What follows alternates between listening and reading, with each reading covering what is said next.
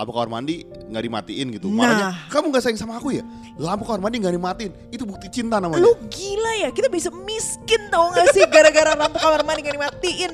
Itu kamu kali aja 50 watt kali berapa menit itu kamu timbang ngalin. Berarti di rumahnya kamar Tuh. mandinya ada 100 kali beb. Nah, Jadi nggak Tuh, pernah sampai jadi jatuh miskin gara-gara lampu mandi kamar mandi gak dimatiin. itu itu itu bener bener juga. Iya. Sering kali pasangan kita tuh bereaksi.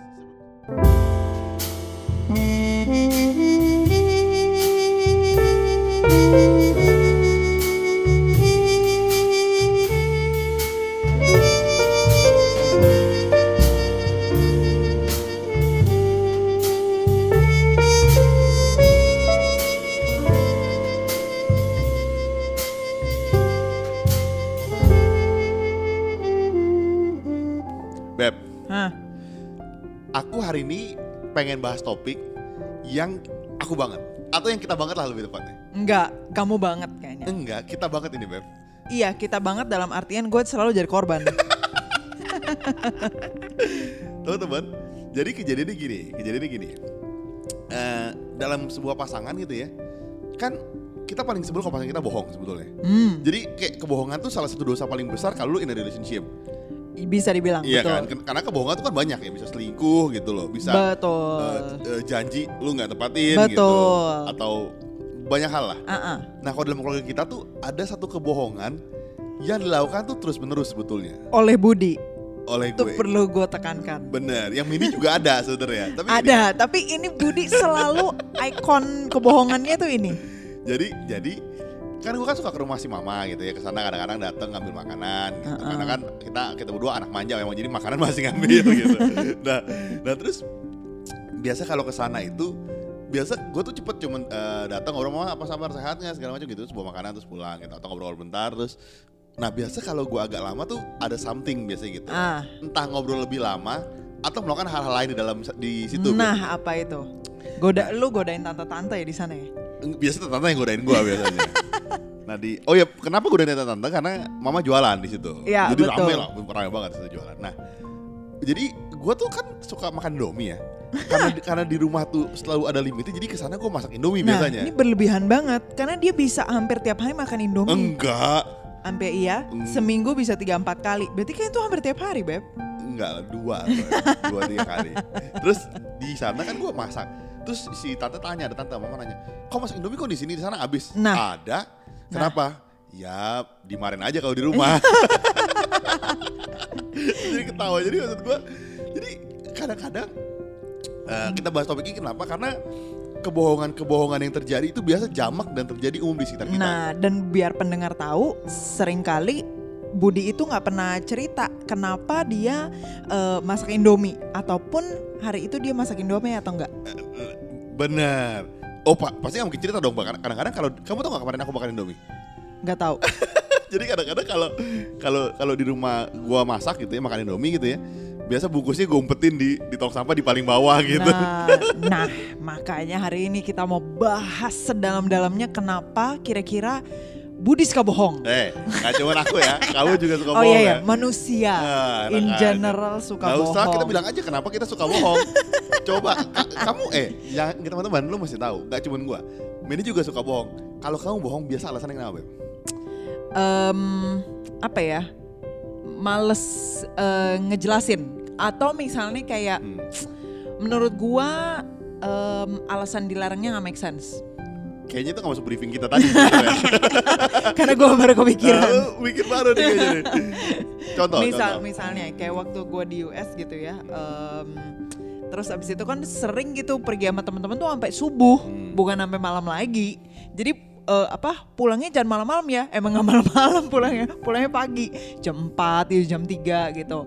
Nggak ngapa-ngapain sebenarnya, bahkan nggak ke club dancing apa ngedrugs gitu, enggak. Iya emang enggak, kan tapi enggak, Palingin, enggak tahu. Iya, palingin ke Subway apa ke tempat sandwich Enggak, karena dia buka enggak. 24 jam. Enggak. Terus ke latih-latih bar. kafe, ya ke bar-bar kafe gitu kan? Iya, heeh, tapi ya teman-teman gue baik jadi nggak sampai kayak Nggak drunk gitu. mungkin. Kita cuma ya ampun namanya juga please deh ya kalian coba pikirkan. Gue tuh orang eh, jurusan musik, musik piano klasik, sebrutal brutalnya piano klasik itu nggak ampe sebrutal brutal sampai apa orang-orang yang nggak tahu deh main band atau gimana gitu loh. Tau- tau Jadi, nah oke kita mulai mulai Dari situ, dari situ. Enggak, dari dari Nah, pokoknya situ. dari situ. Nah, nah kan orang tua gue kan atau bahkan Budi itu kan suka nanya, eh udah pulang belum, udah tidur belum, lagi ngapain gitu. Ya kan pacar jauh LDR wajar Iya benar benar. Nah menurut gue kayak ah males ah ntar kalau misalnya ditanyain ntar gue dimarahin lagi atau kayak em, apa eh, males ah nggak jelasinnya gitu. Jadi ya udah udah mau pulang udah mau pulang gitu. Padahal masih di sana.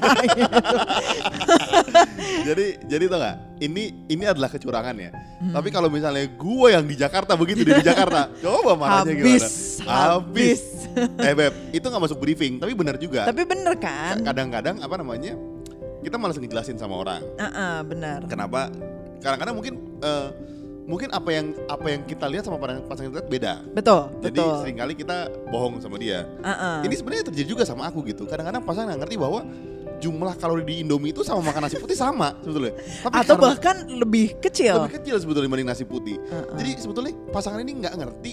Sebenarnya aku makan Indomie itu untuk mengurangi makan karbohidrat nasi di rumah. Oh gitu ya. dengan bayangin ya, dengan lebih nikmat, lebih bahagia hidup keluar pasangan lebih happy, Woi, lebih murah lebih lagi. murah lagi, nggak usah Heeh. masak segala macam lagi, terus ngambil lagi di mama gratis. Ah, iya, Nah, bener bener Bener, juga. itu alasan yang masuk akal sebetulnya. sebetulnya bener juga ya, pasangan kita nggak ngerti sebetulnya. Alah lebay lebay. Beb, beb, beb. Nah, yang selain itu apa lagi? Yang tadi kita sesuai sama briefing kita sebenarnya. Oke, yang kedua itu menurut aku takut eh, atau reaksi berlebihan dari pasangan I see. gitu.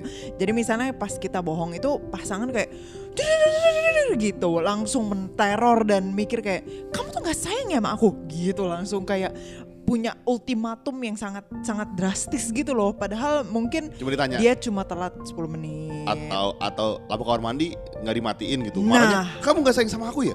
Lampu kamar mandi nggak dimatiin, itu bukti cinta namanya. Lu gila ya, kita bisa miskin tau gak sih gara-gara lampu kamar mandi gak dimatiin. Itu kamu kali aja 50 watt kali berapa menit itu kamu tinggalin. Berarti di rumahnya kamar Tuh. mandinya ada 100 kali beb. Nah, Jadi nggak Tuh, berarti- sampai jadi jatuh miskin gara-gara mandi, kamar mandi gak dimatiin. kan. itu itu itu bener bener juga. Iya. sebenarnya. Seringkali pasangan kita tuh bereaksi. Seringkali pasangan kita nggak tahu konteksnya, Mm-mm. tapi reaksinya berlebihan. Betul, betul. Nah. Entah mungkin dia pernah dibohongin sebelumnya, Benar. sering dibohongin mungkin, atau dia punya trust issues, Ya, ya, iya ya. kan? Jadi sehingga mau bohong sekecil apa pun dia jadi lebay banget, jadi Ya, ekstrim ya. banget Ya, reaksinya setuju. Nah, yang ketiga kamu bahas juga. Kok gue juga soal sih? soal pembelian-pembelian sesuatu yang tidak pada tempatnya beb. Ini Apa kayaknya alasannya? tepat untuk kamu ngejelasin karena itu adalah alasan kamu berbohong kan sebenarnya. Bener. Jadi gini teman-teman. Biasa kita tuh bohong karena kita emang sengaja nggak mau ngaku. Kita tahu kita salah nih, Betul. tapi kita nggak mau ngaku. Misalnya Benar. makan Indomie lah atau misalnya nggak makan Indomie lah. Misalnya eh ya makan Indomie sebenarnya paling gampang sebenarnya. karena Jadi udah tahu tuh nggak boleh. gitu. Maksudnya Ah. bukannya salah nggak boleh sering-sering gitu ya, tapi dilakuin. Nah karena kita tahu kita salah, Mm-mm. tapi kita nggak mau ngaku ngaku kesalahan, akhirnya kita bohong. Nah, Biasanya gitu. betul.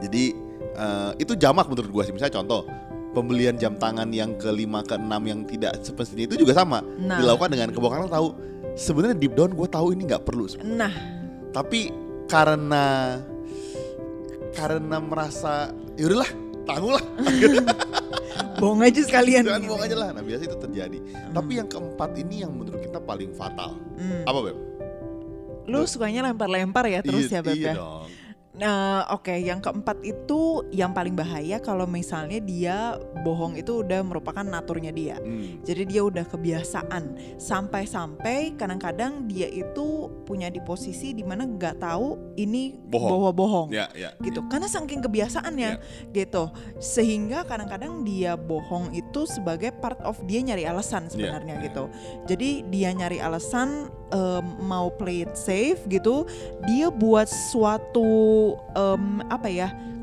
em, situasi atau pengalaman sendiri yang sebegitu realnya sampai-sampai dia mengakui bahwa itu kebenaran saking saking udah bias Iya, antara antara Uh-uh. benar dan jadi enggak. jadi sampai tahap dia ngebohongin diri sendiri Hmm, hmm. gitu loh bahwa kayak em, enggak kok gue emang misalnya misalnya ya gitu ya eh em, teman kantor kamu ada nggak yang begini coba ada nggak teman kantor kamu yang suka bikin bikin asap padahal sebenarnya enggak bikin bikin alasan oh ada sering Hmm. misalnya kayak em, dia itu sering telat masuk kantor Hmm, misalnya misalnya. gitu ya nah terus habis itu dia bikin alasan kayak iya nih em, apa gara-gara orang tua aku apa em, baru sejam meninggal misalnya gitu ya bapaknya baru meninggal Tapi setiap Terus setiap minggu telatnya. setiap minggu telatnya dan apa dia masih ke bawah-bawah terus gitu bahwa Iya. Iya aku jadi uh, sedih terus habis itu uh, apa susah untuk bangun gitu ya.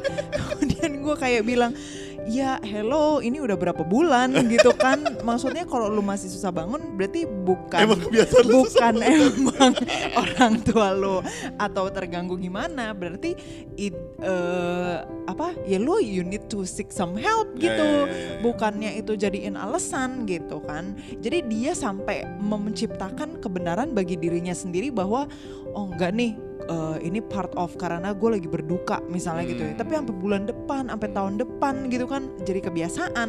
Jadi itu menjadi suatu kebenaran bagi dirinya sendiri. Padahal presentasenya sampai nggak nggak gitu-gitu banget Iya, gitu. iya, iya, Mungkin iya. awal-awalnya iya, Iya, iya. gitu kan. Tapi once the day pass karena ya gue udah sering kayak gini, gue udah sering telat, Ya jadi kebiasaan. Ya udahlah, gitu loh. Itu bahaya banget. Ini ini kebohongan yang paling bahaya di dalam pasangan. Kenapa? Karena ketika kebohongan ini terjadi, akhirnya pasangan kalian jadi nggak tahu apa itu alasan sama apa itu kebohongan. Mi- iya, mi- iya, iya, misalnya, iya, iya. misalnya, misalnya setiap kali dia telat jemput kalian, alasannya sorry nih macet nih, sorry nih orang tua nih, itu itu itu jadi Itu jadi jadi kebiasaan. jadi kebiasaan, jadi jadi common apa ya? Jadi common answer tau iya, jadi sih? common answer gitu. Padahal nggak macet-macet banget. nggak macet-macet banget, cuman emang lu nggak persiapan, Iya. emang lu orangnya eh, suka telat atau lu orangnya nggak nggak nggak suka well prepare gitu, Betul. akhirnya jadi kebiasa dan menurut gua kalau kalau kebohongannya udah sampai tahap ini, menurut gua itu mesti dihindari. Hmm. Misalnya contoh gini, eh Bud, kamu hari ini makan Indomie? Kamu tahu nggak sih, aku tuh waktu ke kantor tuh nggak makan. Gitu. Terus misalnya malamnya, Iya. kok makan Indomie lagi? Aku ternyata tuh deadline banyak banget, aku tuh nggak sempet makan karena di Uber-Uber kantor. Padahal nggak, nggak gitu-gitu. Gak gitu-gitu banget. Kayaknya hidup Tapi jadi nyari curhat ya Beb ya kayaknya. Nah, teman-teman kalau itu udah jadi kayak part of kehidupan lu, Hmm. menurut gua kehidupan pasangan lu, lu mesti lebih concern.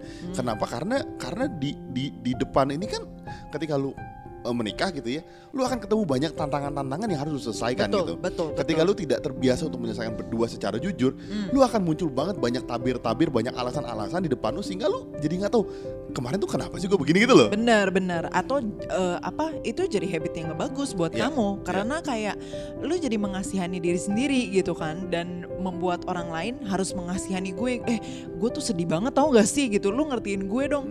Padahal itu sebenarnya membohongi diri sendiri Hmm. Benar, gitu. benar, benar. Padahal nggak gitu-gitu banget. Padahal, padahal yang lu perlu adalah tidur lebih cepat, bangun lebih pagi sebetulnya. Iya Lu benar. harus dikasih Untuk disiplin diri sendiri gitu itu kan. doang konfliknya. Nah, Beb, sekarang kan pertanyaannya gini. Kalau seandainya aku udah ketahuan bohong makan Indomie nih, Beb. Hmm. Indomie aja lebih gampang Hmm, kasusnya hmm, kan. hmm, hmm. Apa yang harus kita singkapi sebagai pasangan? Eh, yang Indomie lah terlalu gampang, Beb. Kalau misalnya dia selingkuh misalnya. Aduh gila sedih. Mis-. Misalnya ketahuan pertama kali selingkuh gitu ya. Mm-mm. Kamu lihat misalnya aku bercumbu dengan boneka. Itu agak absurd ya. Kalau boneka absurd ya kayak kan banget pasangan gue gitu. Mungkin punya nafsu yang tidak tersalurkan kan. Kelainan seksual kayaknya. Kan anak kita udah 6 bulan, Heeh, hamil 9 bulan. heeh. berarti kan udah satu setengah tahun nafsu tidak tersalurkan sebetulnya. Gitu Jadi kalau ya. kamu lihat bercubu dengan boneka tuh kan kok agak aneh ya? atau ah biarin lah, boleh nggak mau Nggak apa-apa lah. nggak apa-apa lah. Beb gimana kalau ada orang ketahuan let's say selingkuh gitu. Hmm, awal-awal ya yang pasti ya harus dikonfront sih, harus di dicari tahu gitu, biar dia akhirnya jujur menyatakannya gitu. Jadi lu nggak tahu dari orang lain atau lu ngelihatnya sendiri gitu. Oke, coba kamu eh, tanya. Tanya Misalnya eh, lagi konfront gitu di, di- ditembak, Beb kamu selingkuh gitu.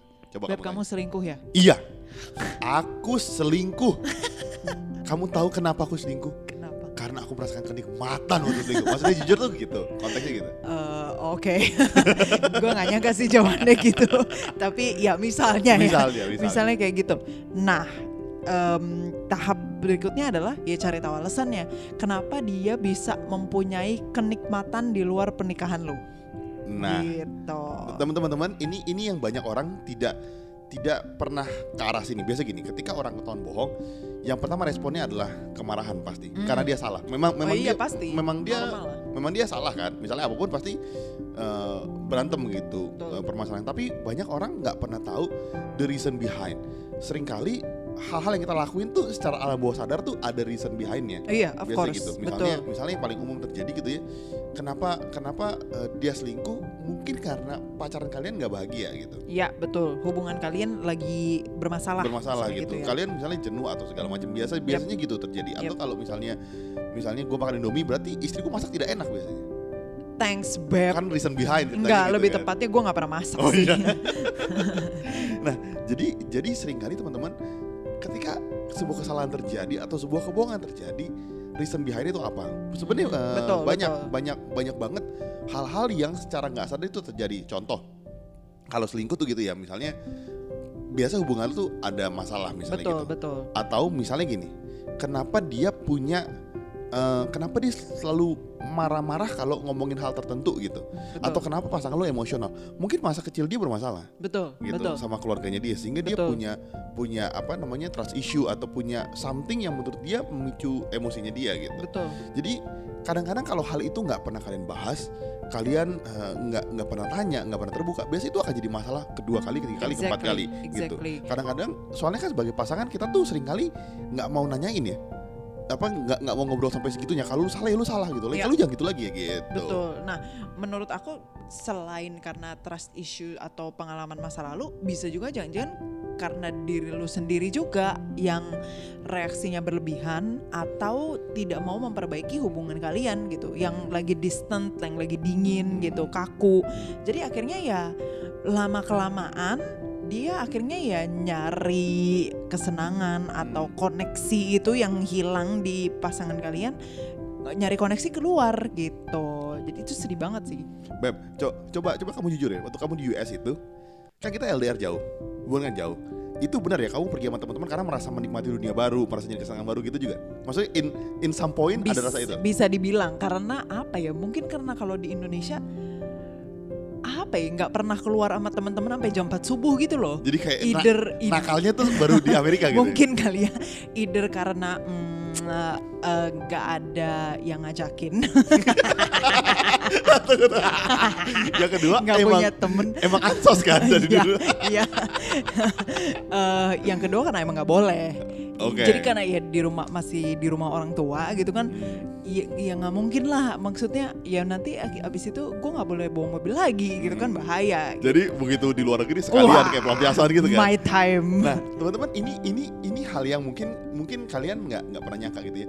Mandy kan mukanya baik-baik banget gitu. Thanks. Jadi sama orang tuanya deket banget, baik dan setiap kali misalnya ngobrol lagi di US gitu ya, orang tuanya pasti bilang gini, Mandy tuh hebat, anak baik. Mandy tuh pulang ke Indonesia pasti pulang Indonesia. Oh, Dia tuh suka banget. Padahal kalau gue ngobrol sama Mandy, enggak. Kalau nggak mirip sama kamu, aku nggak bakal pulang ke Indonesia gitu. jadi jadi kadang-kadang banyak banyak banyak hal-hal yang mungkin kalian tidak tahu gitu dari dari even pasangan kalian bahkan orang tua Mandy kadang-kadang aja nggak tahu ini anak deepest desire-nya itu Iya, apa gitu Benar, betul, betul. kayak kayak keluyuran subuh-subuh segala macem gitu jadi maksudnya kalau kalian nggak pernah obrolin Betul. secara maksudnya gini kalian lihat deh kebohongan demi kebohongan dia atau misalnya hal-hal yang di luar kebohongan gitu ya Hmm, kalau itu rutin terjadi pasti ada something reason behind it Iya, gitu. iya betul. dan itu yang mesti kalian olah Uh-uh. sebetulnya Dan kalau sampai terjadi kebohongan yang besar itu menurut aku itu build up dari kebohongan-kebohongan kecil Iya, yang iya. terjadi sebelumnya gitu. Jadi kalau sampai kalian melihat pattern atau bahkan lebih parah lagi nggak ngelihat pattern, kalian diemin, nggak punya hubungan baik, terus abis itu tiba-tiba jeder selingkuh gitu. Menurut aku itu bukan bukan kebohongan pertama. Pasti sebelumnya dia pernah bohong sebelumnya. Hmm. Either oh ya hari ini pulang malam nih kerja misalnya gitu kan. Atau iya heeh em, apa? Padahal ke klub gitu kayak kamu jam 4 gitu kan. Misalnya gitu kan. Atau atau nggak cerita kalau dia lagi deket sama cewek Iya, misalnya iya, atau iya. lagi deket sama cowok gitu. Nah kebohongan-kebohongan kecil itu yang nggak diceritain atau yang nggak pernah dikulik iya nah itu yang akhirnya mengakibatkan kebohongan besar kebohongan besar jadi pasangannya pulang malam nggak aware lah bodo amat Benar. Gitu kan. makanya makanya kalau misalnya eh, ini terjadi dan ada part yang sebenarnya kita salah juga gitu, either nggak nggak ketahu nggak apa ya nggak peduli misalnya gitu ya atau kita bereaksi berlebihan gitu untuk kebohongan-kebohongan kecil mungkin gitu ya nah kita harus introspeksi diri Hmm. gitu harus coba ambil komitmen untuk apa em, coba berubah gitu Hmm. kira-kira nanti next enaknya gimana gitu Iya, ya. iya. Apalagi ketika kalian masih menemukan kebohongan kecil gitu ya,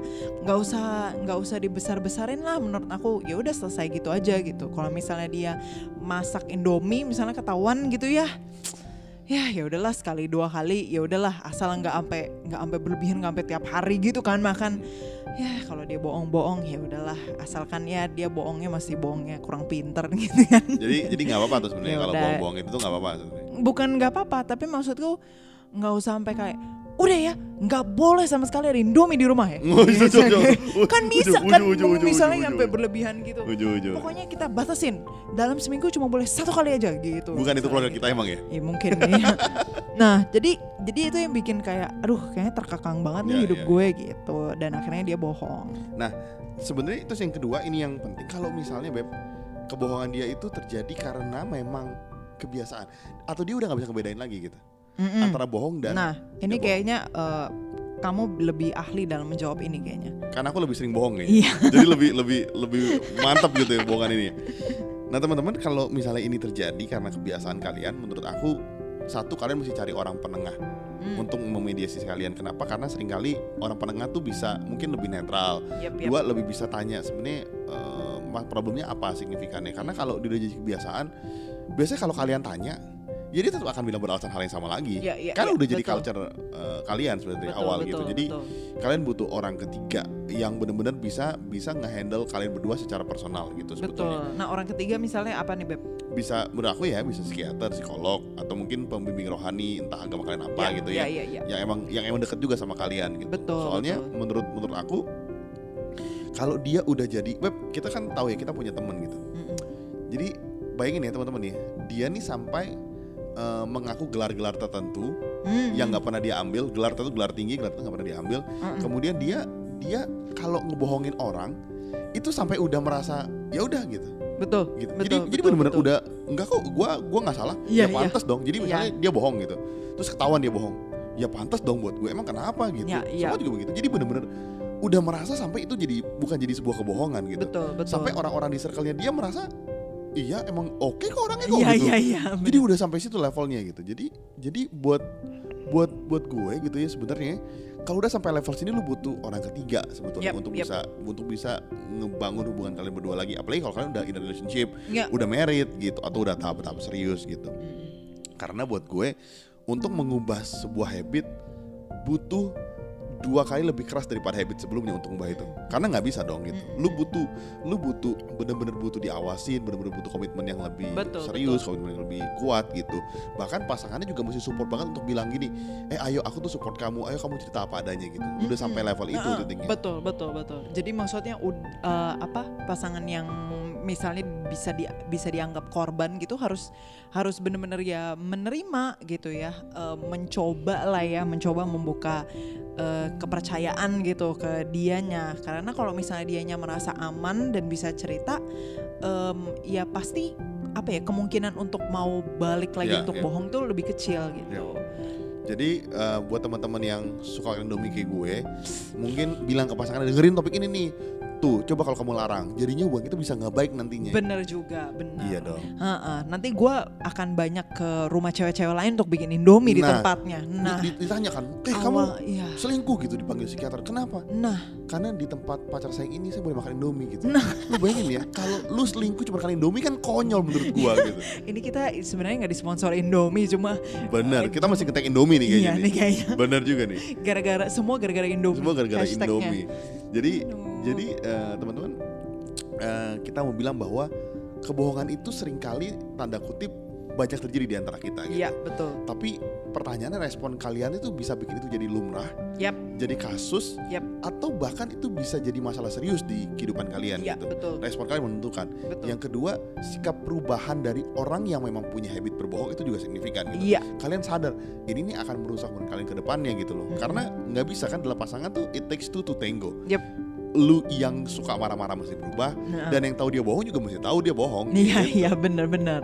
Nah jadi menurut aku penting ada orang ketiga atau penengah itu sebenarnya bukan supaya apa ya em, ada orang yang objektif di tengah, tapi juga menjaga akuntabilitas kalian Iya. gitu. Jadi misalnya um, let's say ya cowoknya itu punya punya kemungkinan untuk selingkuh gitu.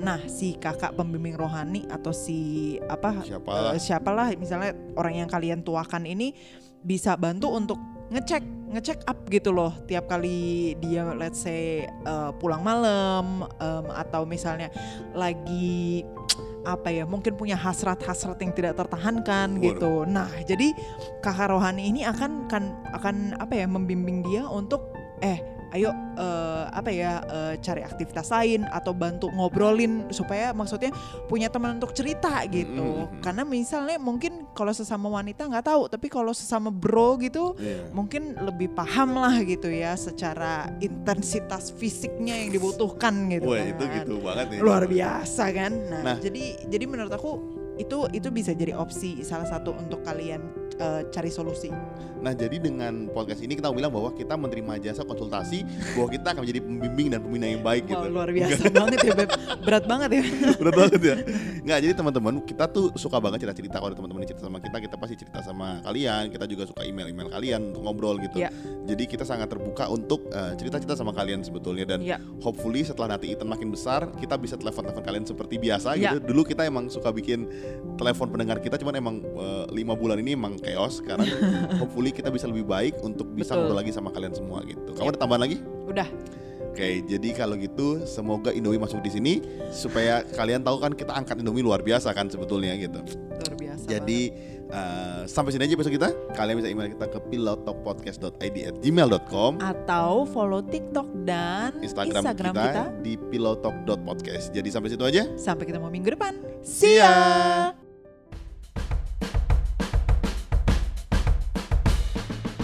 Kalian tahu nggak sih rahasia bagaimana kita berdua bisa bikin konten setiap minggunya secara rutin? Ternyata rahasianya ada di Nasi Padang. Jadi, gengs, tiap kali si Budi itu makan, Nasi Padang. Dia punya kemampuan berpikir dan kreatif itu semakin meningkat. Jadi, kalau kalian mau beliin kita, Nasi Padang. boleh ke Karyakarsa.com slash pilotok ID. Tenang aja, aku kalau nasi padang tuh murah kok. Nasi, sayur sama kuah, paling 10 ribu. Iya, karena kemampuan perut Budi akan bertambah dengan cepat kalau dia makan karbohidrat aja. Jadi, jangan lupa ke karyakarsa.com slash pilotokid untuk support kita ya.